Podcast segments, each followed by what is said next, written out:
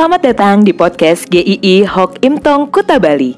Penginjil Ray Reginaldi akan membagikan renungan harian singkat untuk membawa Anda mengenal dan menyembah Tuhan Yesus, bertumbuh dan menjadi murid Kristus, serta berdampak untuk banyak orang. Jika Anda merasa diberkati melalui renungan ini, silahkan bagikan podcast ini agar orang lain juga diberkati. Inilah renungan hari ini.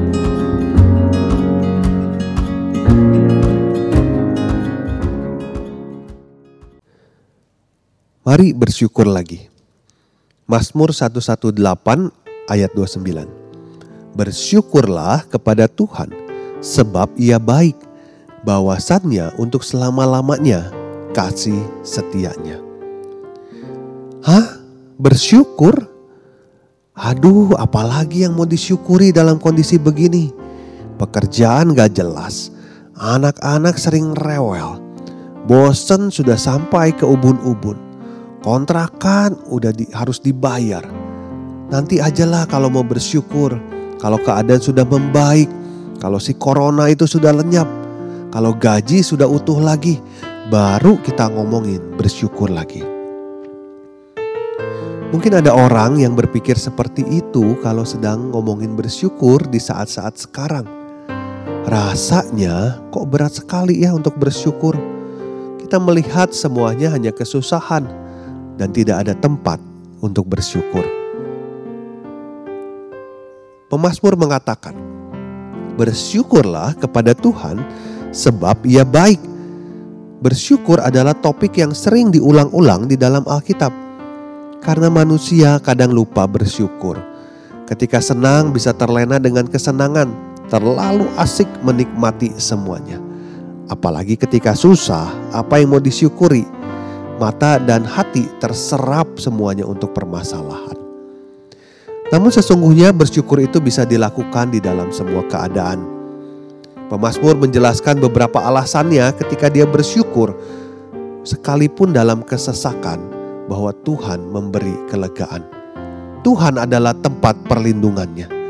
Ketika dia mengalami penolakan Tuhan yang menolongnya, termasuk ketika Tuhan mendisiplinkan dia, Pemasmur melihat tangan Tuhan tidak pernah melepaskan hidupnya.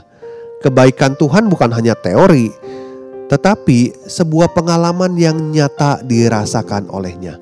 Karena itu dia tidak pernah berhenti bersyukur. Rasul Paulus mengatakan dalam 2 Korintus 4 ayat 8 sampai 10. Dalam segala hal kami ditindas, namun tidak terjepit. Kami habis akal, namun tidak putus asa kami dianiaya, namun tidak ditinggalkan sendirian. Kami dihempaskan, namun tidak binasa. Kami senantiasa membawa kematian Yesus di dalam tubuh kami, supaya kehidupan Yesus juga menjadi nyata di dalam tubuh kami. Itu perkataan Rasul Paulus. Hidupnya tidak jauh dari permasalahan dengan level yang sulit. Tetapi dalam semuanya itu dia tetap merasakan dan mengalami ada penyertaan Tuhan. Saat hidupnya milik Tuhan, membuat dia tidak pernah menyerah dengan keadaan, seberat apa pun permasalahannya. Berulang kali dia katakan kepada jemaat-jemaat yang dilayaninya, "Bersyukurlah senantiasa, tetaplah bersyukur, selalu bersyukur." Hidup kita hari-hari ini tidak mudah banyak yang berkurang dari apa yang kita miliki atau menurun dari hidup kita. Tetapi kasih Tuhan kepada kita itu tidak pernah menurun, tidak pernah berkurang, tetap full. Sekalipun dalam masa pandemi tidak dikurangi, tidak dipotong, tetap full akan kasih Tuhan kepada kita. Satu siang ketika saya menatap keluar jendela rumah saya, rumah saya ada di tingkat ketiga, saya melihat satu pemandangan yang indah. Ada kabel hitam yang terbentang di langit. Itu mungkin kabel listrik. Tapi tiba-tiba seekor burung hinggap di sana. Bukan burung yang indah yang berwarna-warni. Ini burung biasa burung pasaran yang bisa kita lihat di mana-mana. Tetapi yang menarik buat saya adalah burung itu membawa sehelai rumput di mulutnya. Dan dia tampak begitu menikmatinya dengan perlahan-lahan. Saya menatap burung itu dan saya membayangkan burung itu juga menatap saya. Dalam hati saya coba berkomunikasi dengan hayalan saya. Saya berkata, Wah, lagi makan siang ya Pak burung. Saat saya sedang menik saat saya sedang melihat burung itu menikmati makanannya, belum habis makanannya, dia langsung terbang.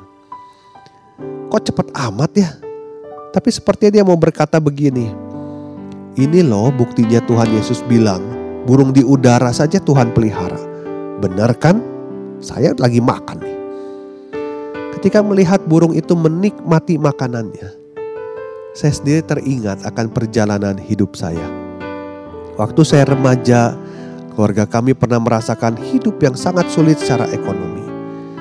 Tetapi tetap ada makanan yang diberikan Tuhan, sekalipun kadang sangat sederhana. Maka melihat burung tadi yang sedang makan, itu membangkitkan lagi memori-memori saya tentang semua kebaikan Tuhan di dalam perjalanan kehidupan saya. Bukan hanya tentang makanan, tetapi sejak masih anak-anak sampai sudah berkeluarga, Tuhan itu tidak pernah menahan-nahan kebaikannya kepada saya.